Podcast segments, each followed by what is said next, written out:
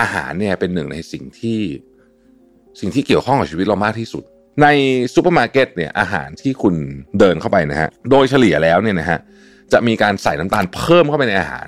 70%เนี่ยของอาหารในซูเปอร์มาร์เก็ตอาการเสพติดน้ำตาลเนี่ยนะครับมันจะทำให้คุณนอนไม่ดีนะฮะคุณเครียดแล้วก็มีโอกาสที่ทำให้คุณเศร้าด้วย ของบางอย่างเนี่ยดีต่อสุขภาพนะแต่ถ้าเกิดคุณทำมันผิดประโยชน์มันหายไปหมด ทางที่ดีที่สุดเนี่ยนะครับพยายามไม่กิน processed food ก็คืออาหารที่มันถูก ผ่านกระบวนการมาแล้วนะฮะการยืดอายุของคนเนี่ยมันไม่ได้ทำได้ง่าย แต่ว่าการมีชีวิตที่ดีตลอดช่วงอายุที่เรามีอยู่ สมมุติว่าเราจะอยู่ 90 แล้วเราแข็งแรงจน 90 เลยเนี่ยนะฮะอันเนี้ยคือเป้าหมายที่ทำได้นะฮะ Mission to the Moon Podcast brought to you by Shutterstock ปฏิวัติวิธีการสร้างสารรค์แคมเปญขับเคลื่อนด้วยพลัง AI แม่นยำ ครบครัน เปลี่ยนไอเดียเป็นความสำเร็จได้วันนี้ที่ Number 24 ตัวแทน Shutterstock ในประเทศไทยแต่เพียงผู้เดียว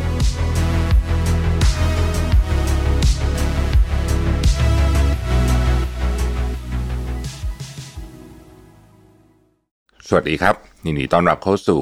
Mission to the Moon Podcast นะครับ คุณอยู่กับประวิทยานุสาหะครับ วันนี้เนี่ยผมได้มีโอกาสอ่านหนังสือเล่มนี้นะฮะ Younger for Longer ต่อ จริงๆ ผมพูดถึงหนังสือเล่มนี้น่าจะหลายครั้งแล้วนะฮะก็ค่อยๆอ่านไปเพราะมันไม่ได้เป็นหนังสือที่อ่านสนุกสักเท่าไหร่ แต่ว่าเป็นหนังสือที่ดีมากนะครับ ดีถึงขนาดที่ว่า อยากซื้อให้แบบคนที่เรารักอ่านนะฮะอย่างเช่นผมนี่ก็ซื้อให้คุณแม่อีกเล่มหนึ่งนะครับ เพราะว่าคุณแม่บอกว่าเล่าให้ฟังหน่อยสิผมบอกว่ามันเยอะมากเลยอะคือต้องอ่านเองจริงเพราะว่ามันรายละเอียดเยอะจริงๆนะครับ แล้วก็แต่ละคนก็อาจจะผมใช้คำว่าไปเจอจุดที่มัน เป็นเรื่องของตัวเองที่ไม่เหมือนกันนะเออใช้คำนี้แล้วกันนะฮะแต่ว่าโดยรวมๆแล้วเนี่ย ผมต้องบอกว่าหนังสือนี้ดีมากจริงแต่ให้ดูมันหนานิดนึงนะครับมันหนานิดนึงมันเป็นหนังสือความหนาประมาณ 400 กว่าหน้านะฮะเอ่อที่บอกว่าดีเนี่ย เพราะว่า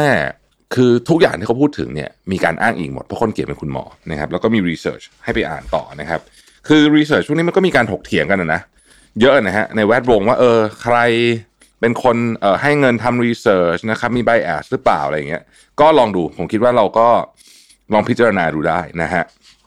ว่าเป็นยังไง แต่ว่าทั้งหมดทั้งมวลนี้เนี่ยบางอย่างเนี่ยมันเปลี่ยนความเชื่อเกี่ยวกับเรื่องออการกินไปเลยนะฮะแล้วตอนนี้ผมกำลังอินกับเรื่องนี้สุด ๆเลยเนี่ยแล้วผมคิดว่าเฮ้ยจริง ๆ ชีวิตเราเนี่ยนะอาหารเนี่ยเป็นหนึ่งในสิ่งที่สิ่งที่เกี่ยวข้องกับชีวิตเรามากที่สุดนะครับส่งผลต่อคุณภาพชีวิตเรามากที่สุด แต่บางทีเราอาจจะไม่ค่อยได้นึกถึงมันในแง่มุมนี้สักเท่าไหร่ เราจะนึกถึงมันแยกๆกันแต่จริงๆแล้วเนี่ยอาหารเกี่ยวข้องกับว่า เราจะนอนดีหรือเปล่า แน่นอนเรื่องหุ่นเนี่ยเกี่ยวอยู่แล้วนะฮะเกี่ยวมากด้วยเเกี่ยวข้องกับว่าเราจะทำงานได้ดีหรือเปล่านะครับ เกี่ยวข้องกับว่าตอนอายุ 7 8 0เนี่ย เราจะมีคุณภาพชีวิตที่ดีหรือเปล่านะครับ เราคงไม่อยากอายุยืนอย่างเดียว แต่คุณภาพชีวิตไม่ดีถูกไหมฮะคือในนี้เขาบอกว่าเป้าหมายเลยเนี่ย ไม่ไม่ใช่ว่าจะอยู่ยาวนะ คืออยู่ยาวก็ดีนะฮะเขาบอกว่าการยืดอายุของคนเนี่ยเอ่อมันไม่ได้ทำได้ง่าย แต่ว่าการมีชีวิตที่ดีตลอดช่วงอายุที่เรามีอยู่ สมมุติว่าเราจะอยู่ 90นะฮะแล้วเราแข็งแรงจน 90 เลยเนี่ยนะฮะอันเนี้ยคือเป้าหมายที่ทำได้นะฮะในนี้เขาใช้คำว่า attainable คือเป็นไปได้ ผมยกตัวอย่างนะครับ เราจะคงจำหมู่เกาะหนึ่งที่ญี่ปุ่นได้นะที่อยู่แถวโอกินาวาที่มีคนผมเชื่อว่าคนได้ยินเรื่องนี้เยอะละก็มีคนอายุ เยอะๆ เกินร้อยเพียบเลยเนี่ยนะฮะหรือว่าเกือบเกือบร้อยเนี่ยนะเขาไม่ได้แค่อายุเยอะนะฮะเขาสุขภาพดีด้วย สุขภาพดีจนปีสุดท้ายเลยอะนะฮะนั่นคือเป้าหมายของของของการบอกว่านี่คือสิ่งที่เราควรจะทำนะครับ ทีนี้ต้องเล่าอย่างนี้ก่อนนะฮะวันนี้ผมจะเล่าหนึ่ง chapter ให้ฟังนะครับ เกี่ยวกับเรื่องอาหาร แต่ไม่ใช่ทั้งหมดนะ คือมันมีเยอะมากนะฮะคือเอาในนี้ผมเล่าก่อนว่าเขาพูดถึงเรื่องอะไรบ้างนะฮะเผื่อใครสนใจไปซื้อมาอ่านนะฮะ เขาพูดถึงเรื่องว่าทฤษฎีของเรื่องการแก่ก่อนนะครับแล้วก็พูดถึงเรื่องอาหารนะฮะพูดถึงเรื่องสารพิษนะครับ พูดถึงเรื่องอความเครียดนะฮะพูดถึงสุขภาพของผู้ชายผู้หญิงซึ่งไม่เหมือนกันนะฮะมันจะมีเรื่องของฮอร์โมนอะไรพวกนี้ที่แตกต่างกันนะฮะเอ่อแล้วก็พูดถึงเรื่องสมองนะครับก็จะไปพูดถึงเรื่องการนอนอะไรแบบนี้แล้วก็พูดถึงอนาคตว่ามันมีอะไรที่รอเราอยู่ในเชิงของการศึกษาเกี่ยวกับเรื่องนี้บ้างนะครับ ที่อาจจะมาช่วยให้เรา อายุยืนขึ้นหรือไม่ป่วยอะไรแบบนี้นะฮะคือเขาบอกว่าตอนนี้ก่อนเราผมเริ่มต้นบทนี้เป็นเรื่องเกี่ยวกับอาหารเป็นบทที่หนึ่งแล้วกันนะฮะคือการความอ้วนและการอักเสบ ตอนนี้เขาบอกว่าหนึ่งในโรคที่น่ากลัวที่สุดแล้วกันนะฮะค่าค่าชีวิตผู้คนมากที่สุดเนี่ยมีต้นเหตุมาจากความอ้วน คือความอ้วนเป็นสาเหตุของโรคต่างๆ ที่ฆ่าชีวิตคนไม่ว่าจะเป็นเบาหวานนะครับอัลไซเมอร์นะครับหัวใจนะฮะโรคเกี่ยวกับปอดเรื้อรังนะครับ อะไรอย่างเงี้ยนะฮะต่างๆไอ้โรคที่มันเป็นที่ที่มันเป็นโรคที่คนตายเยอะๆเนี่ยนะฮะโดยเฉพาะในโลกตะวันตกเนี่ย ก็มาจากนี้ทั้งสิ้นนะครับ ที่เขาบอกว่าเราลองมาดูตัวเลขสถิติกันสักนิดหนึ่งเอาอินเดียล้วกันอินเดียเป็นประเทศตอนนี้นะฮะปีนี้อินเดียมีคนเยอะที่สุดในโลกละนะฮะอินเดียเนี่ยน่าสนใจ กลุ่มนี้มันคือ non communicable disease ก็คือโรคที่ไม่ติดต่อ แต่ว่าเกิดขึ้นจากเราตัวเราเอง ส่วนใหญ่จะเกิดขึ้นจากพฤติกรรมของเราเองนะครับ ส่วนใหญ่นะส่วนใหญ่เกิดขึ้นจากพฤติกรรมของเราเองเนี่ยในปี 1990 เนี่ยนะฮะช่วงสามสิบปีที่แล้วเนี่ยอินเดียมีผู้เสียชีวิตจากโรคเนี่ยประมาณ 38%นะฮะปัจจุบันนี้นะครับมี 60 กว่า คือขึ้นมาเยอะมากนะครับแล้วก็เป็นแบบเนี้ยแนวโน้มแบบเนี้ยทุกประเทศเลยนะฮะเพราะฉะนั้นโรคพวกนี้เนี่ยต้องบอกว่ามีความ น่ากลัวขึ้นเรื่อยๆนะครับแล้วคนเสียชีวิตจากโรคพวกนี้ขึ้นเรื่อยๆนะฮะแล้วก็ต้องบอกว่ามันเกิดขึ้นจากอะไรนะครับ ผมผมเล่าเร็วๆนะผมเล่าเร็วๆนะครับ คือในอดีตเนี่ยมันมีความเชื่อกันว่าแฟตหรือว่าความอ้วนเนี่ยนะฮะเป็นต้นเหตุของเรื่องนี้นะครับ แล้วก็ในนี้เขาก็จะเขียนละเอียดเลยว่ารีเสิร์ชใครทำนะฮะมีการให้เงินโดยใครอะไรแบบนี้มีการล็อบบี้อะไรกันทำให้เกิดช่วงของการ low fat เกิดขึ้นมานะฮะ ช่วงการ low fat เนี่ยนะฮะอาหาร low fat เราอย่างคุ้นๆกันอยู่นะ คือมันเป็นในเนี้ยเขาเขียนว่ามันเป็นการบิดเบือนครั้งใหญ่ที่สุดในประวัติศาสตร์ครั้งหนึ่งนะครับ เพราะอาหาร low fat เนี่ยนะฮะหลายครั้งจำนวนมากแล้วกันนะครับ การที่จะแทนเอาแฟตออกไป มันก็ไม่ค่อยอร่อยใช่ไหมสิ่งที่เขาแทนคือเขาเอาน้ำตาลใส่เข้ามาครับ และน้ำตาลเนี่ยคือสิ่งที่ร้ายที่สุด ในหนังสือเล่มนี้บอกว่าสามเอ่อ three horsemen ก็คือไออันที่ร้ายสุดสามอันเนี่ยประกอบไปด้วยหนึ่งคือน้ำตาลนะฮะสองคือสารพิษต่างๆ ซึ่งเราจะคุยกันในในในตอนอื่นๆเนี่ยและสามก็คือความเครียดนะครับทีนี้พูดถึงก่อนน้ำตาลเนี่ยก็ถูกใส่เข้าไปในอาหาร low fat นะฮะหลายคนเห็นฉลาก low fat ปุ๊บนะฮะก็ไม่ได้นึกอะไรก็ซื้อพวกนี้ไปกินแล้วก็แล้วก็รู้สึกว่าเออฉันกินของ low fat ก็คงจะดีต่อสุขภาพมั้งแต่ในความเป็นจริงแล้วเนี่ยมัน low fat ก็จริงแต่มันน้ำตาลเยอะมากนะครับ ในโยเกิร์ตบางยี่ห้อนะลองไปสังเกตดูได้นะครับ ถ้าเป็น low fat เนี่ยนะฮะมีน้ำตาลเยอะกว่าโยเกิร์ตธรรมดานะฮะลองไปดูลองไปพลิกหลังดู เพราะฉะนั้นเนี่ยต่อไปนี้นะครับจะกินอะไรลองสังเกตเรื่องน้ำตาลนิดหนึ่งน้ำตาลยังไม่พอนะฮะถ้าพูดถึงเรื่องของการกระตุ้นอินซูลินเนี่ยนะครับน้ำสารให้ความหวานนะฮะจำนวนมากนะครับกระตุ้นอินซูลินเหมือนกันนะฮะสารให้ความหวานจำนวนมากกระตุ้นอินซูลินเหมือนกันนะครับและไม่ใช่ว่าของที่ไม่กระตุ้นอินซูลิน จะไม่อันตราย เพราะมันอาจจะไปเป็นการไปทำให้เกิดการสะสมของไตรกลีเซอไรด์แทนนะครับ เดี๋ยวจะค่อยๆเล่าให้ฟังว่ามันเป็นยังไงอะนะฮะทีนี้สรุปว่าโรคโลแฟตของเราเนี่ยเราก็อยู่กับโลแฟตมานานนะฮะแล้วก็ตอนหลังก็ได้รับการพิสูจน์แล้วว่าเฮ้ยมันไม่ใช่ไอตัวแฟตที่มีปัญหานะครับเอ่อแฟตส่วนใหญ่แล้วเนี่ยนะฮะถ้าไม่ใช่ทรานส์แฟตเนี่ยไม่ได้มีปัญหาอะไรนะครับถ้าบริโภคแต่พอเหมาะไอตัวที่มีปัญหาจริงๆคือน้ำตาลต่างหากนะครับ ถามว่าน้ำตาลเนี่ยมีเยอะขนาดไหนนะฮะวันหนึ่งนะครับถ้าไปดูเอาเอาของฝรั่งเลยนะ guideline คือห้ามกินน้ำตาลเกิน ไม่ไม่ควรบริโภคน้ำตาลเกิน 25 กรัมนะครับโยเกิร์ตหนึ่งถ้วยแบบนี้ที่เป็น low fat ถ้วยเล็ก ๆ แบบนี้นะฮะที่ขายตามซูเปอร์มาร์เก็ตเนี่ยสามารถมีน้ำตาลได้ถึง 12 กรัม ลองไปพลิกข้างหลังดูได้นะฮะเพราะฉะนั้นเนี่ยต้องระวังเรื่องนี้มากๆนะครับ ก็เป็นการพิสูจน์กันแล้วว่าจริง ๆ แล้วเนี่ยคนเราไม่ได้เกิดโรคเพราะกินความอ้วนนะฮะไอ้โรคพวกนี้ไอ้โรคเกี่ยวกับ หัวใจอะไรอย่างเงี้ยนะฮะแต่เกิดจากเขาใช้คำว่า inflammatory คือการอักเสบนั่นเองนะครับ การอักเสบนั่นเองนะฮะทีนี้มันก็มีพูดถึงเยอะแยะมากมายเลยใครกินยาเกี่ยวกับพวก statin อยู่นะฮะก็จะมาอ่านเรื่องนี้จะชอบมากเลยว่าเอ๊ะสรุปแล้วเนี่ยยากลุ่ม statin นี่มันเป็นยังไงดีหรือเปล่านะครับแล้วกินแอสไพรินครึ่งเม็ดทุกวันดีไหม baby aspirin อะไรต่างๆนาเหล่านี้นะฮะก็เป็นเรื่องของลง detail ไปเลยนะฮะลง detail ไปเลยนะครับ กล่าวโดยสรุปแล้วกันนะฮะทำไมเราถึงเราถึงควรจะต้องมาเข้าใจเรื่องนี้ใหม่นะครับ เพราะว่ามันเป็นความรู้ที่อัปเดตมากกว่านะครับการสรุปก็คือหนึ่งนะครับการอักเสบต่างหากไม่ใช่คอเลสเตอรอลนะที่เป็นต้นตอของของโรคหัวใจ และโรคไอ้พวกเนี่ยที่มันเรื้อรังทั้งหลายเนี่ยนะฮะเพราะฉะนั้นสิ่งที่เราโฟกัสตอนนี้คือเรื่องของการอักเสบสองคือ statin นะครับยากลุ่ม statin เนี่ยเป็นยังไงนะครับและอาหารอะไรที่ควรกินเพื่อช่วย ลดเรื่องนี้ช่วยช่วยลดโอกาสในการเป็นโรคหัวใจนะครับ แล้วก็มันมีของหลายอย่างที่ไปกระตุ้นนะฮะการอักเสบในร่างกายของเราเช่น บุหรี่นะครับบุหรี่นี่ก็ตัวร้ายมาก ๆนะครับ แล้วก็พวกสารพิษจากท่อไอเสียนะฮะเขาบอกว่าในคนนี้เขาเขียนนะบอกว่าที่ที่คุณไปออกกำลังกายอะนะฮะต้องคอยเช็คนะว่ามันอยู่ใกล้ที่ที่มีการจราจรหนาแน่นหรือเปล่า เพราะไม่อย่างนั้นเนี่ยในที่สุดแล้วผลที่ได้จากการออกกำลังกายเนี่ยอาจจะถูกหักล้างไป เพราะสารพิษแย่กว่าเดิมอีกนะฮะเพราะฉะนั้นก็ต้องดูดีๆ ในหนังสือเล่มนี้พูดถึงน้ำตาลว่าจริง ๆ แล้วเนี่ยนะฮะมันควรจะต้องถูกปฏิบัติคล้าย ๆ กับบุหรี่นะฮะเพราะว่ากว่าเราจะรู้ว่าควันบุหรี่อันตรายเนี่ยนะครับ ก็ใช้เวลาไปตั้ง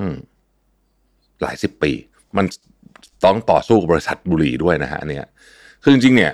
หลายประเทศตอนนี้เริ่มมีการ ไม่ใช่แค่เก็บภาษีน้ำตาลนะฮะ ขึ้น warning label เหมือนบุหรี่เลยนะฮะ เช่นประเทศแถบอเมริกาใต้เนี่ยเริ่มมีแล้วนะฮะผมเข้าใจว่าเป็นเปรูมั้งถ้าผมจำไม่ผิดนะเปรูหรือชิลีนี่แหละนะครับ เพราะฉะนั้นเนี่ยเราก็ต้อง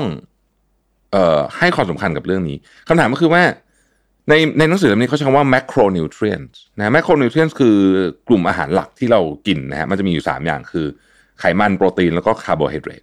นะครับไขมันโปรตีนแล้วก็คาร์โบไฮเดรตนะฮะ ซึ่งไขมันโปรตีนแล้วก็คาร์โบไฮเดรตเนี่ยมันก็ต้องมาดูว่า เอ๊ะ เราได้ของแต่ละอย่างจากไหนบ้างนะครับ ยกตัวอย่างคาร์โบไฮเดรตนะฮะคาร์โบไฮเดรตเนี่ยมาจากไหนบ้างนะฮะผักมีคาร์โบไฮเดรตนะฮะแม้ว่าผักจะเขียวๆมากๆก็มีคาร์โบไฮเดรตแต่ว่าน้อยนะฮะคาร์โบไฮเดรตจากผักนี่คือดีที่สุดนะครับคาร์โบไฮเดรตจากผลไม้นะครับ ดีรองลงมาเหตุผลเพราะว่าผลไม้มันมีน้ำตาลเยอะนะฮะต้องดูว่ากินอะไรนะครับไอ้กลุ่มที่เป็น starch นะฮะคือพวก ขนมปัง พาสต้า ข้าว สีขาวเนี่ยพวกเนี้ยไม่ดีหมดเลย ขนมปังโฮลวีตก็ต้องดูดีๆนะครับ เดี๋ยวนี้ไม่มีขนมปังโฮลวีตที่ผมใช้คำว่า ปลอมตัวมาให้ดูเหมือนเฮลตี้แล้วกันนะจริง ๆ แล้วเนี่ยคือไม่ต่างจากขนมปังขาวเลยนะฮะขนมปังผมเข้าใจว่าอันที่พอจะกินได้นะครับ ก็คือพวกซาวโดนะฮะเดี๋ยวผมจะหาข้อมูลมาให้เพิ่มนะฮะเขาบอกว่าแน่นอนอยู่แล้วทุกคนรู้อยู่แล้วนะว่า การทำให้เรามีสุขภาพที่ดีขึ้นเนี่ยคือเพิ่มเพิ่มการกินคาร์โบไฮเดรตที่ดีนะครับนั่นคือคาร์โบไฮเดรตที่มาจากผักนั่นเองนะครับ ต้องระวังคาร์โบไฮเดรตที่ไม่ดีและคาร์โบไฮเดรตที่เพิ่มน้ำตาลเข้าไปอีกเนี่ยอันนี้ยิ่งหนักเลยนะอันนี้ยิ่งหนักเลยนะครับ เพราะฉะนั้นใครที่ชอบกินพวก cereal cereal น้ำตาลเยอะมากนะฮะต้องระวังนะครับซีเรียลโยเกิร์ตอย่างที่บอกนะฮะต้องดูอันต้องดูดีๆ ต้องดูน้ำตาลเท่าไหร่นะฮะพูดถึงน้ำตาลขอลง detail เรื่องน้ำตาลนิดหนึ่งนะครับ เขาบอกวันนี้ว่าเราต้องหัดอ่านฉลากจริง ๆ หลังจากนี้นะครับ เพราะว่าเมื่อกี้เราพูดถึงเรื่อง low fat นะฮะว่าเป็น biggest misguided แล้วกันเรียกว่าเป็นสแปมเลยเป็น misguided มามาหลายสิบปีนะฮะคุณสามารถแปะป้าย low fat เนี่ยบนถุงที่เป็นถุงน้ำตาลได้เลยอะเออคือคุณแปะป้าย low fat ได้มัน misguided ขนาดนั้นนะครับ เพราะฉะนั้นเนี่ยต้องระวังทุกคนรู้อยู่แล้วว่าน้ำอัดลมมีน้ำตาลเยอะนะครับ น้ำผลไม้ ก็ไม่ต่างกับน้ำอัดลมนะฮะเพราะฉะนั้นน้ำผลไม้เนี่ยน้ำตาลเยอะมากๆนะครับ น้ำตาลเยอะบางบางอันต่อหนึ่งเซอร์วิงน้ำตาลเยอะกว่าน้ำอัดลมอีกนะฮะเพราะฉะนั้นน้ำผลไม้เนี่ยควรตัดออกเลยนะควรตัดออกจากการจากการกินทุกอย่างของคุณนะครับ แล้วก็ถ้าอยากจะกินผลไม้กินผลไม้เฉยๆดีกว่านะครับ เช่นน้ำส้มอย่างเงี้ยนะฮะอย่าดื่มน้ำส้มเลยไปกินผลไม้เป็นส้มส้มเลยดีกว่านะครับ น้ำตาลเนี่ยเป็นอะไรที่ค่อนข้างจะ มีความเสพติดด้วยนะฮะเสพติดด้วยจริง ๆนะครับ มีการทดลองมากมายหลังๆเนี่ยนะฮะคนคนที่กินน้ำตาลตลอดเนี่ยมันจะยิ่งอยากนะครับทำไมถึงเป็นอย่างนั้นเขาบอกว่าโครงสร้างของน้ำตาลเนี่ยนะฮะในนี้เขาเขียนนะนะผมใช้ผมแปลภาษาอังกฤษนะไม่อยากให้ไม่อยากให้มันผิดเพี้ยนนะครับ sugar sugar's chemical structure is very similar to cocaine นะฮะในการทดลองใน lab เนี่ยนะครับ หนูทดลองเนี่ยนะฮะได้แสดงให้เห็นว่าชอบ ฮิตก็คือเหมือนกับเวลาคนที่เสพยาเขาเรียกว่าฮิตใช่ไหมชอบ sugar hit เนี่ยนะฮะมากกว่า cocaine hit อีกนะฮะในนี่คือหนูทดลองนะฮะแล้วก็เขาบอกว่าหนูหนูเนี่ยมันสามารถกินน้ำตาลจนมันตายได้เลยนะฮะแล้วเมื่อเมื่อเมื่อมันต้องหยุดเนี่ย อาการของการหยุดน้ำตาลเนี่ย คล้ายกับคนเลิกยาเลยนะฮะเราลองหยุดน้ำตาลจริง ๆ แบบซีเรียสเลยเนี่ยนะฮะคุณจะพบว่าเฮ้ยมันไม่ง่ายอย่างที่คิดนะฮะ ความอ้วนถ้าเกิดว่า feed ไอ้พวกไขมันให้หนูเนี่ยนะครับก็มีอาการคล้ายๆ กับ dopamine surge เหมือนน้ำตาลนี่แหละ แต่ว่าตอนที่หยุดเนี่ยมันจะไม่มีอาการเหมือนคล้ายๆ อาการถอนยาต้องใช้คำนี้นะฮะเพราะฉะนั้นเราต้องระมัดระวังนะครับ ในซูเปอร์มาร์เก็ตเนี่ยอาหารที่คุณเดินเข้าไปนะฮะในซูเปอร์มาร์เก็ตเนี่ยนะครับ โดยเฉลี่ยแล้วเนี่ยนะฮะจะมีการใส่น้ำตาลเพิ่มเข้าไปในอาหาร ที่คุณซื้อในซูเปอร์มาร์เก็ตเนี่ยนะฮะเจ็ดสิบเปอร์เซ็นต์เนี่ยของอาหารในซูเปอร์มาร์เก็ตเพราะฉะนั้นดูดีๆต้องเราต้องพยายาม พลิกฉลากให้ดี ทางที่ดีที่สุดเนี่ยนะครับพยายามไม่กิน processed food ก็คืออาหารที่มันถูกผ่านกระบวนการมาแล้วนะฮะเพราะพวกนี้เขาต้องทำให้หนึ่งมันอยู่ได้นานนะฮะถ้าเออทำไมทำไมอาหารผ่านกระบวนการถึงไม่ดีอะมันเราคุยกันนิดนึงหนึ่งมันต้องทำให้อยู่ได้นานนะครับเอ่อสองเนี่ยเอ่อรสชาติต้องดีนะครับเพราะฉะนั้นมันจะต้องใส่อะไรเข้าไปเยอะแยะมากมาย ไม่ว่าจะเป็นสารเคมีไม่ว่าจะเป็นน้ำตาลเพื่อให้รสชาติมันออกมาดีนะครับจะสังเกตว่าของพวกนี้อร่อยหมดนะฮะไม่มีแม่อร่อย เพราะว่า เขาถูกดีไซน์มาแล้ว ดังนั้นเราพยายามหลีกเลี่ยงให้ได้มากที่สุดนะครับถ้าพูดถึง processed food เนี่ยมันก็ได้รับการพิสูจน์แล้วว่ามันเป็นต้นต่อของอีกหลายอย่างมาก ๆ ที่ตามมานะเพราะฉะนั้นระวังการกิน processed food หลังๆมานี้เนี่ยผมพยายามจะกินอาหารที่ที่หนึ่งดีที่สุดเลยนะ ซื้อมาทำเองนะครับ แต่ต้องดูแหล่งด้วยนะฮะแล้วก็ทำความเข้าใจเกี่ยวกับอาหารแต่ละประเภทด้วย เราอาจจะไม่ลงดีเทลในบทนี้แต่เดี๋ยวสัญญาว่าจะมาเล่าให้ฟังตอนหลังก็คือว่ามันจะมีว่าของบางอย่างเนี่ย ดีต่อสุขภาพนะ แต่ถ้าเกิดคุณทำมันผิด ประโยชน์มันหายไปหมด ยกตัวอย่างเช่นถั่วนะครับ ถั่วเนี่ยมันจะมีพวกตระกูลที่มันเป็นไขมันไม่อิ่มตัวกรดไขมันไม่อิ่มตัวเนี่ยนะครับ พวกนี้เนี่ยยิ่งมันเป็นกรดไขมันไม่อิ่มตัวโอเมก้าสามโอเมก้าหกโอเมก้าหกนี่เขาจะมีเฉพาะในวอลนัทโอเมก้าสามโอเมก้าหกพวกนี้เนี่ยโดนความร้อนเยอะๆนะฮะหายหมดคือมันมันมันไม่เสถียรนะนะฮะมันไม่ใช่กรดไขมันอิ่มตัว ที่อันนั้นไม่เป็นไรโดนความร้อนเยอะก็ยังเหมือนเดิมนะฮะ มันจะมี detail เยอะมากพวกนี้นะครับเราค่อยๆค่อยๆศึกษากันไปนะครับ ถ้าเราเอาอาหารที่เหมือนจะดีต่อสุขภาพมา แต่ว่าทำผิดวิธีก็ไม่ดีอีกนะฮะก็ไม่ดีอีกนะครับ คนที่มีปัญหาเรื่องน้ำตาลอะพูดนิดนึงแล้วกันนะครับ ถ้าเกิดว่าคุณรู้สึกว่าคุณติดน้ำตาลเนี่ยนะฮะมันหนึ่งมันทำร้ายอะไรคุณบ้างนะฮะหนึ่งข้อแรกเลยเนี่ยมันทำให้คุณมันมีเขาบอกมี 3 S นะฮะ sleep deprivation stress or sadness คือมันทำให้คุณอาจจะนอนไม่พอนะครับ เครียดนะครับ แล้วก็เศร้าด้วย แล้วก็วิธีการก็คือว่าเราก็จะกินน้ำตาลเพิ่มขึ้นไปอีกนะฮะขั้นตอนการลดน้ำตาลเนี่ยนะครับ คือคุณต้องเปลี่ยนค่อยๆเปลี่ยนสิ่งที่คุณกินนะครับ ทีละนิดนะฮะมันอาจจะยากนิดหนึ่งในช่วงแรกนะครับ แต่ว่าข้อดีก็คือพอผ่านไปสักระยะหนึ่งอะคุณจะเริ่มชินนะฮะในนี้เขาแนะนำว่าอย่าเปลี่ยนทีเดียวหมดก็ได้ ค่อยๆ เปลี่ยนทีละอย่าง เช่น เปลี่ยนง่ายที่สุดเลยคือเครื่องดื่มนะฮะ เครื่องดื่มที่มีน้ำตาลเนี่ยนะครับ ชานมไข่มุกอะไรพวกนี้นะฮะถ้าตัดได้ตัดเลยนะครับแล้วเปลี่ยนมาดื่มชาแทน ตอนนี้ผมปกติผมเป็นคนไม่ดื่มชาเลยนะฮะทุกวันนี้เวลาอยากจะกินอะไรสักอย่างหนึ่งเนี่ยรู้สึกแบบบางทีมันทำงานทำงานอยู่มันอยาก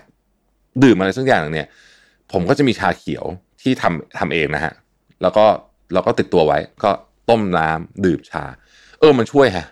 นะฮะชาเขียวนี่จริงๆดีมากนะมันมีคล้ายๆกับการทำให้เราสงบลงด้วยนะฮะ แล้วพอกินเสร็จปุ๊บก็หาย อีกอันหนึ่งที่เป็นอาวุธลับของผมเลยเนี่ยนะฮะคือกาแฟ decaf ในตอนบ่ายนะฮะกาแฟอเมริกาโน่เย็น decaf เพราะว่าตอนบ่ายคุณกินคาเฟอีนไม่ได้แล้วใช่ไหมบางทีเนี่ยเราอยากกินอะไรสักนิดนึงเนี่ยมันไม่จำเป็นต้องเป็นของหวานก็ได้นะ ขอให้มันมีสักนิดหนึ่งกาแฟอเมริกาโน่เย็น decaf เนี่ยก็เป็นอีกหนึ่งที่ผมใช้เวลาผมหิวหิวนะฮะอยากกินอะไรสักอย่างไม่ใช่หิวหรอกจริงๆมันเป็นเรื่องความอยากมากกว่า เออในนี้เขาพูดถึงว่าเราต้องแบ่งความอยากกินนะฮะ กับความหิวออกให้ได้นะเออต้องต้องแบ่งให้ออกว่า ตอนนี้เราอยากกินแล้วหิว หิวเนี่ยเป็นสิ่งที่มันเกิดขึ้นจากธรรมชาติ เพราะว่าเราร่างกายเราเฮ้ยพลังงานไม่พอนะฮะสารอาหารไม่พอไปเอาอันมาใส่หน่อยสิแต่อยากกินเนี่ยมันคือสมมติคุณเดินผ่านร้านแล้วมันแบบเฮ้ยกลิ่นมันหอมทำให้คุณอยากกินอันนั้นคืออยากกินนะฮะอาการมันคล้ายกันมากต้องแบ่งให้ออกนะฮะหนังสือเขายังพูดต่ออีกว่า เวลาเรากินอาหารเนี่ยมันเกิดอะไรขึ้น สมมติว่าเรากินคาร์โบไฮเดรตละกันคาร์โบไฮเดรตเมื่อกี้เราคุยกันละมีแบบดีกับไม่ดี กินคาร์โบไฮเดรตแบบดี ซึ่งสมมติเป็นผัก นะครับ แล้วมันก็มีเส้นใยเยอะเนี่ยนะฮะมันก็ใช้เวลาครับ กว่ามันจะกลายเป็นน้ำตาลนะฮะใช้เวลาค่อยๆนะใช้เวลานะครับ ซึ่งดีนะฮะอันนี้อันนี้คือดี ใช้เวลาในการดูดซึมนานนะฮะไออันที่เป็นไม่ดีคือคาร์โบไฮเดรตประเภทพิซซ่าพาสต้านะฮะข้าวขนมปังอะไรพวกเนี้ยกินเข้าไปปุ๊บเนี่ย มันกลายเป็นน้ำตาลเร็วเลย เร็วกว่านั้นคือพวกน้ำอัดลมนะฮะน้ำผลไม้ ชานมไข่มุกอะพวกนี้เร็วปรื้ดเลยเนี่ยนะฮะพอเข้าไปปุ๊บสิ่งที่เกิดขึ้นก็คือว่าตับอ่อนเราเนี่ยก็จะดีเทคว่าเฮ้ยมันมีเอ่อน้ำตาลไอ้กลูโคสเข้ามานะครับในเส้นเลือดนะในกระแสเลือดปุ๊บนะฮะฮอร์โมนอินซูลินก็จะออกมาเลยฟึบนะฮะแล้วก็ไปเอาไอ้กลูโคสซึ่งเป็นพลังงานเนี่ยเอาไปใส่ไว้ในเซลล์ต่างๆนะฮะเอาไปใส่ไว้ในเซลล์ต่างๆนะครับ ที่เหลือที่มันเกินเนี่ยนะฮะก็จะไปเก็บไว้ในเซลล์ไขมัน พูดง่าย ๆ ก็คือว่า กลูโคสจำนวนหนึ่งที่ใส่เข้าไปในร่างกายเราเนี่ยจะถูกนำไปใช้เลยนะครับ ที่เหลือมันจะถูกแปลงให้กลายไปเป็นไขมันนะเก็บไว้ก่อนนะครับ นี่คือสาเหตุว่าไขมันพอกตับเนี่ยเกิดขึ้นมาจากน้ำตาลนะฮะเดี๋ยวเราจะคุยกันในประเด็นนี้อีกอีกนิดหนึ่งนะครับ พอไปเก็บในไขมันเนี่ยนะฮะมันจะเอาไปคล้าย ๆกับว่ารวมนะฮะรวมเป็นทำเป็นแพ็กเกจนะรวมไว้กับกรดไขมันนะฮะ fatty acid แล้วก็จะเป็นสิ่งที่เรารู้จักในนามไตรกลีเซอไรด์นั่นเองนะครับอันนี้ทุกคนคงคุ้นเคยกันดีอยู่แล้วนะฮะทีนี้พอถึงวันหนึ่งถ้าเกิดว่าเราจะใช้ไอไอสิ่งที่เราเก็บไว้เนี่ยนะครับไตรกลีเซอไรด์เนี่ยมันก็จะถูกแบ่งเออถูกแกะห่อนะครับโดยโดยเซลล์นี่แหละนะครับแล้วก็กลายเป็นกลูโคสกับ fatty acid component นะฮะแล้วก็กลูโคสก็ไปใช้ได้นะครับ ซึ่งถ้าเราคิด imagine เนี่ยไขมันเซลล์ไขมันเนี่ยเหมือนอ่างอาบน้ำนะฮะเหมือนอ่างอาบน้ำทางออกที่จะเอาไปใช้เนี่ยคือ ตรงตรงที่มันปล่อยน้ำออกนะฮะอย่างนั้นนะนะครับไอจุกนั้นเนี่ยเรียกว่า beta receptor นะฮะ beta receptor beta receptor เนี่ยมีความสำคัญอย่างมากนะครับเพราะว่ามันจะเป็นตัวที่บอกว่าจะเอาไตรกลีเซอไรด์ไปแบ่งเป็นกลูโคสนะครับกับกรดไขมันนะครับเพื่อนำไปใช้ ตัวที่มันมาบล็อกการทำงานของ beta receptor ก็คืออินซูลินนั่นเองนะครับเมื่อมีอินซูลินอยู่ในกระแสเลือดเยอะๆมันจะบล็อกการทำงานของ beta receptor ทำให้เราไม่สามารถดึงไอไขมันพวกเนี้ยอะไม่ใช่ไม่ใช่ไขมัน ไตรกลีเซอไรด์จะไม่ถูกแบ่งออกมา กลายเป็นกลูโคสกับ fatty acid แล้วก็ก็ไม่นำไปใช้สักทีมันก็เลยทำให้เราอ้วนขึ้นอ้วนขึ้นอ้วนขึ้นนะครับแล้วก็เกิดการอักเสบได้ด้วยนะฮะเพราะฉะนั้นเนี่ยนี่คือสาเหตุว่าทำไมการที่เรามีระดับอินซูลินอยู่ในร่างกายสูงๆตลอดเนี่ยนะฮะทำให้เราไม่ผอม ก็ต้องบอกว่าในกระบวนการทั้งหมดของน้ำตาลเนี่ยนะฮะมันมีอะไรเยอะมากเลยนะครับ ซึ่ง เราจะพูดคร่าวๆแล้วกันนะครับ น้ำตาลว่าอันตรายแล้วสิ่งที่อันตรายกว่าน้ำตาลคือ high fructose corn syrup high fructose corn syrup เนี่ยอยู่ในเครื่องดื่ม อยู่ในอาหาร process อยู่ในอะไรต่างๆนามากมายทำไมถึงบอกว่าอันตรายกว่านะครับ เพราะว่าอย่างนี้ครับ คือน้ำตาลที่เราเรียกว่าซูโครสอะที่เราเอามาจากอ้อยเนี่ยนะฮะมันจะมีฟรุกโตส50 กลูโคส50นะครับแต่ไฮฟรุกโตสคอนไซรัปเนี่ยจะมีฟรุกโตส60นะครับ กลูโคส40นะฮะฟรุกโตสเนี่ยเป็นมีมีความน่ากลัวของมันอยู่นะครับมีความน่ากลัวมันอยู่เนี่ยหนึ่งก็คือว่าฟรุกโตสเนี่ยทำให้เกิดสิ่งเรียกว่า glycation นะฮะ glycation เขาใช้คำว่าเป็น sugaring of protein glycation เนี่ยมันเป็นสาเหตุที่ทำให้เลนตาของเราเกิดคล้ายๆกับมัวนะฮะหรือออทำให้เกิดไตวายพวกเนี้ยนะฮะ เราคงไม่ลง detail มากกว่านี้นะ แต่ว่าเดี๋ยวใครอยากศึกษาต่อเนี่ยเขามีงาน research ให้อ่านเลยนะครับ ต้องไปดูในนี้ได้นะครับ ข้อที่ 2 ก็คือว่าฟรุกโตสจริงอยู่ไม่กระตุ้นอินซูลิน พอไม่กระตุ้นอินซูลินเนี่ยมันก็ไม่กระตุ้นเลปตินด้วยนะครับ เลปตินคือฮอร์โมนที่ทำให้รู้สึกอิ่มนะฮะ นี่คือสาเหตุว่าทำไมนะครับ เวลาเรากินฟรุกโตสหรือว่าเราเห็นเด็กๆกินฟรุกโตสเยอะมากเลยเนี่ยยังหิวอยู่ มันไม่กระตุ้นอินซูลิน แต่ไม่ใช่ว่ามันดีนะครับ เพราะเวลาไม่กระตุ้นอินซูลินเนี่ยนะครับ มันจะไปที่ตับเลยฮะ นะฮะมันจะไปที่ตับเลย 60%ของฟรุกโตสเนี่ยไปที่ตับเลย เทียบกับ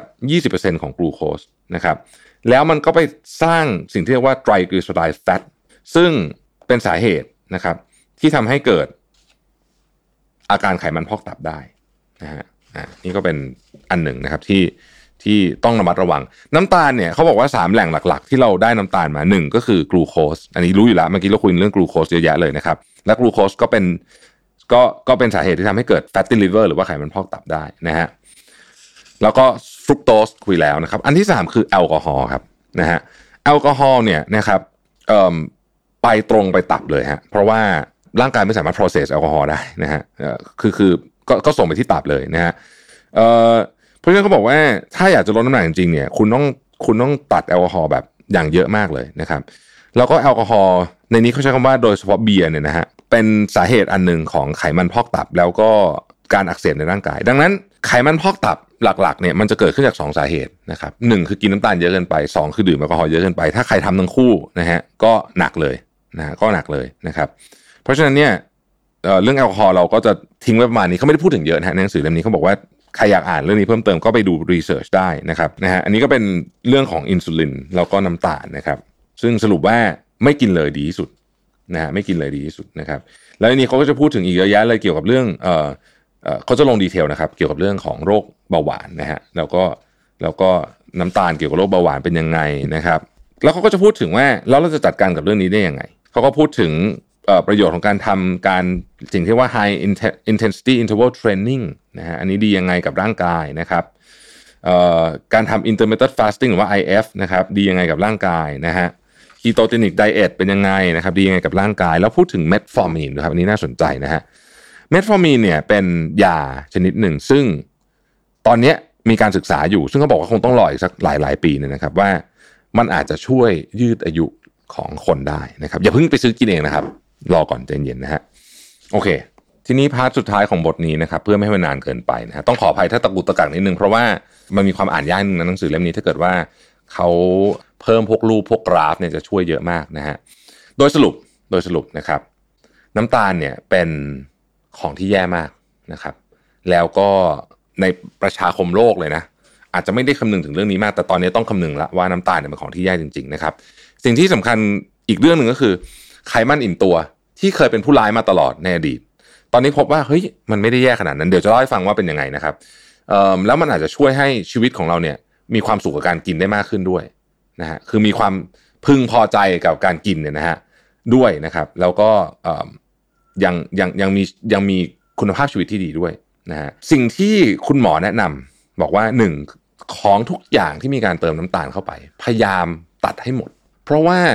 คุณกินน้ำตาลเยอะอยู่แล้วไอ้อย่างสมมติคุณไปกินข้าวเนี่ยอาหารแทบทุกอย่างที่คุณกินเนี่ยมันหลีกเลี่ยงไม่ได้ที่มันมีน้ำตาลผสมอยู่ แล้วคุณเอาออกไม่ได้ด้วยคือบางอาจสมมติคุณสั่งส้มตำนะครับ คุณบอกแม่ค้าไม่ใส่น้ำตาลนะได้ แต่อาหารบางอย่างเนี่ยมันมากับ มันมากับซุปมันมากับอะไรอย่างเงี้ยคือเขาหมักไว้คือมันมันทำอะไรไม่ได้อยู่แล้วนะฮะเพราะฉะนั้นวันวันหนึ่งอะเรากินน้ำตาลเยอะอยู่แล้วไม่ต้องห่วงนะครับดังนั้นอะไรก็ตามที่เรารู้ว่ามีการเพิ่มน้ำตาลเข้าไปเนี่ยพยายามหลีกเลี่ยง อันนี้ส่งผลถึงว่าอย่างนี้ด้วยนะ ผมคิดถึงอันนี้อันนี้อันนี้ไม่ได้อยู่ในหนังสือนะผมคิดเองนะลูกๆ เด็ก ๆ ลูกหลานเราเนี่ยนะฮะการที่เราซื้อขนมให้เขากินเขาชอบกินก็ดูเขามีความสุขดีอะไรพวกนี้เนี่ยแต่จริงๆมันคือยาพิษเลยนะน้ำตาลพวกนั้นนะเนื่องจากเขายังเด็กอยู่ร่างกายเขายัง process ทุกอย่างดีอยู่ แต่ไม่ได้หมายความว่าเขาจะเป็นอย่างนั้นไปตลอดนะฮะแล้วพอเขาโตขึ้น แล้วถ้าเขากินน้ำตาลเยอะเนี่ย มันมีโอกาสสูงที่อนาคตเขาก็จะเลือกกินอาหารที่มีน้ำตาลเยอะด้วยนะครับอย่างที่บอกนะครับหลายประเทศตอนนี้เริ่มมีการใช้ sugar tax หรือแม้แต่กระทั่ง warning ด้วยซ้ำเนี่ยนะฮะแต่ต้องบอกเลยว่าไม่ง่าย เพราะว่าอะไรเพราะว่าบริษัทอาหารขนาดใหญ่นะฮะเจ็ดแปดบริษัทของโลกเนี่ยผมไม่พูดชื่อแล้วกันนะ ทุกคนคงทราบดีอยู่แล้วเนี่ย เป็นเจ้าของบริษัทอาหารย่อยๆๆๆเนี่ย เยอะมากคือพูดง่ายๆคือว่าบริษัทขนาดใหญ่เหล่านี้เนี่ยคอนโทรลสิ่งที่คุณกินเกือบทั้งหมดเลย ประเด็นหลักๆของเรื่องนี้เขาปิดท้ายบอกว่า ผู้เชี่ยวชาญจำนวนมากเชื่อว่าวันหนึ่งในอนาคตอันใกล้เนี่ย เราจะเห็นคำเตือนแบบบุหรี่อยู่บนของที่มีน้ำตาลเยอะๆพวกนี้นะครับ ซึ่งผมเชื่อเหมือนกันว่าเราจะเห็นแบบนั้น วันหนึ่งโลกเราจะทรีตน้ำตาลเหมือนกับตอนที่เราทรีตบุหรี่ บุหรี่เนี่ยนะครับในอดีตเนี่ยนะเคยแม้กระทั่งมีโฆษณาที่คนท้องสูบบุหรี่นะฮะคือมันขนาดนั้นเลยนะครับ แล้วอย่างที่ผมเคยเล่าให้ฟังว่า สมัยก่อนเนี่ยคุณไม่ต้องดูอะไรมากหรอกเอาญี่ปุ่นเมื่อไม่กี่ปีที่ผ่านมาเนี่ย บุหรี่ที่ญี่ปุ่นเนี่ยสมัยก่อนนี่คือสูบที่ไหนก็ได้ถูกไหมฮะแบบในร้านอาหารเลยสูบกันเละเทะไปหมดใช่ไหมตอนนี้เนี่ยนะเขาซีเรียสมากนะครับคุณยืนสูบริมถนนยังไม่ได้เลยตอนนี้ คุณไม่สูบในห้องสูบบุหรี่นะครับแม้แต่เป็นบุหรี่ไฟฟ้าพวกไอคอสพวกนี้ก็ต้องสูบในห้องสูบบุหรี่ นะครับซึ่งมันเปลี่ยนไปหมดเลยคือมันเปลี่ยนหมดคือความเชื่อเรื่องนี้มันเปลี่ยนไปเร็วมาก แล้ววันนี้เรารู้แล้วว่าบุหรี่เนี่ยร้ายต่อสุขภาพมากๆนะครับ ทุกคนเข้าใจหมดละน้ำตาลก็จะเป็นแบบนั้นเหมือนกัน กล่าวโดยสรุปในบทนี้นะฮะเอาง่าย ๆเลยนะฮะสรุปสามหัวคุณหมอบอกว่าสามหัวข้อนะครับ ที่อยากจะได้จากบทนี้นะครับหนึ่งนะครับ น้ำตาลเนี่ยเป็นต้นเหตุนะฮะเป็นต้นเหตุของการอักเสบ และการอักเสบ เป็นต้นเหตุของโรคร้ายต่างๆ นานามากมาย หลายเรื่องนะครับที่เกิดขึ้นตั้งแต่โรคเบาหวานความหัวใจนะครับโรคไปรวมถึงกระทั่งโรคหลาย ๆ อย่างที่ที่เราอาจจะนึกไม่ถึงเช่นโรคที่เกี่ยวกับปอดด้วยนะฮะน้ำตาลเนี่ยยังทำให้ระดับอินซูลินในเลือดเราสูงนะครับเพราะว่าอินซูลินจะออกมาเมื่อเจอกลูโคสใช่ไหมซึ่งทำให้เราไม่สามารถที่จะลดน้ำหนักได้นะครับ ในงานวิจัยวิจัยหนึ่งเนี่ยเขาบอกว่า 80%ของมนุษย์เนี่ยนะฮะมีระดับการเขาเรียกว่า insulin resistant นะฮะคือการดื้ออินซูลินเนี่ยต่ำๆต่ำๆนะฮะ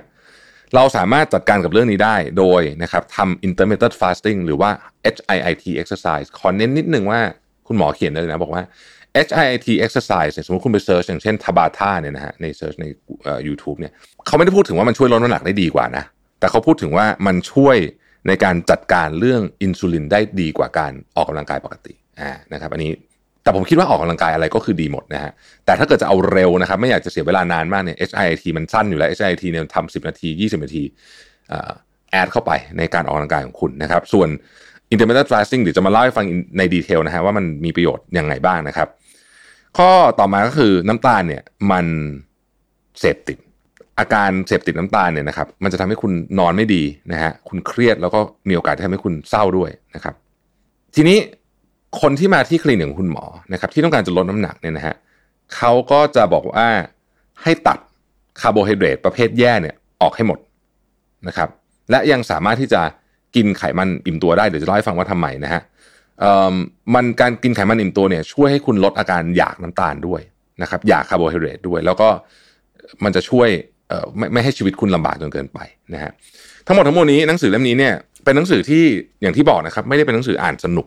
นะฮะแต่เป็นหนังสือที่อ่านแล้วต้องคิดตามเยอะต้องเสิร์ช Google ตามไปดูตามไปดูรีเสิร์ชต่างๆนะพวกนี้เนี่ยก็ใช้เวลาอ่านหน่อยหนึ่งแต่ว่าดีมากนะครับ ใครที่กำลังสนใจเรื่องนี้อยู่นะครับอันนี้ไม่ได้เป็นหนังสือลดน้ำหนักนะฮะคือเขาไม่ได้พูดอะไรเกี่ยวเรื่องลดน้ำหนักเยอะเลย แค่พูดว่าผลของการทำอย่างนี้จะทำให้น้ำหนักลดลงแค่นั้นเองแต่ว่ามันเป็นหนังสือที่พูดถึงสุขภาพโดยองค์รวม นะครับและอาจจะเรียกได้ว่าเป็นต้นทางแล้วกันนะครับของการไปหาข้อมูลเรื่องต่างๆ เพิ่ม เช่น สมมติคุณอยากจะศึกษาเรื่องฟรุกโตสเพิ่มอย่างเงี้ยอันนี้ในนี้เขาจะพูดสักสามหน้านะฮะคุณอยากศึกษาเรื่องฟรุกโตสเพิ่มเนี่ยเขาก็จะมีลิงก์อยู่ คล้ายๆกับเป็นงานวิจัยนะฮะอยู่ว่า เออ ในในรายละเอียดเนี่ย คุณก็ไปดูตรงนี้เพิ่มได้นะฮะดังนั้นเนี่ยเป็นหนังสือที่เป็นเหมือนคู่มือสุขภาพดีนะครับสำหรับ พวกเราควรจะมีติดบ้านไว้ แล้วก็ให้ทุกคนอ่าน หรือว่าอย่างน้อยที่สุดเนี่ยสรุปให้ทุกคนฟังนะฮะแต่จริงๆผมว่าอ่านเองดีกว่า เพราะมันเป็นหนังสือที่สรุปยากมากเลยอธิบายไม่ถูกเหมือนกันว่าทำไมมันสรุปยาก แต่ว่าเนี่ยปกติผมสรุปหนังสือจะไม่จะอาจจะไม่ได้ตะกุตะกักแบบนี้นะฮะแต่ว่าเล่มนี้รู้สึกเออสรุปสรุปยากนะฮะก็ก็เลยอยากคิดว่าให้อ่านเองดีกว่านะครับที่ผมพูดมาเนี่ยเป็นสักประมาณ 5%ของบทนี้เองมั้งนะฮะถ้าท่านไหนสนใจเนี่ยผมว่าไปลงดีเทลอ่านเองนะฮะดีกว่านะครับ แล้วก็อย่างที่บอกมันไม่ใช่หนังสือลดน้ำหนัก แต่มันเป็นหนังสือทำยังไงให้สุขภาพดีโดยองค์รวมนะซึ่งผมคิดว่ามันเป็นต้นทางของความสุขทุกอย่างของเราในวันนี้นะครับขอบคุณที่ติดตาม Mission to the Moon นะครับเราพบกันใหม่พรุ่งนี้ สวัสดีครับ Mission to the Moon Podcast Presented by Number 24 ตัวแทน Shutterstock ในประเทศไทยแต่เพียงผู้เดียว ให้ทุกการใช้งานลิขสิทธิ์เป็นเรื่องง่าย สร้างสรรค์ด้วยความมั่นใจ It's not stock it's Shutterstock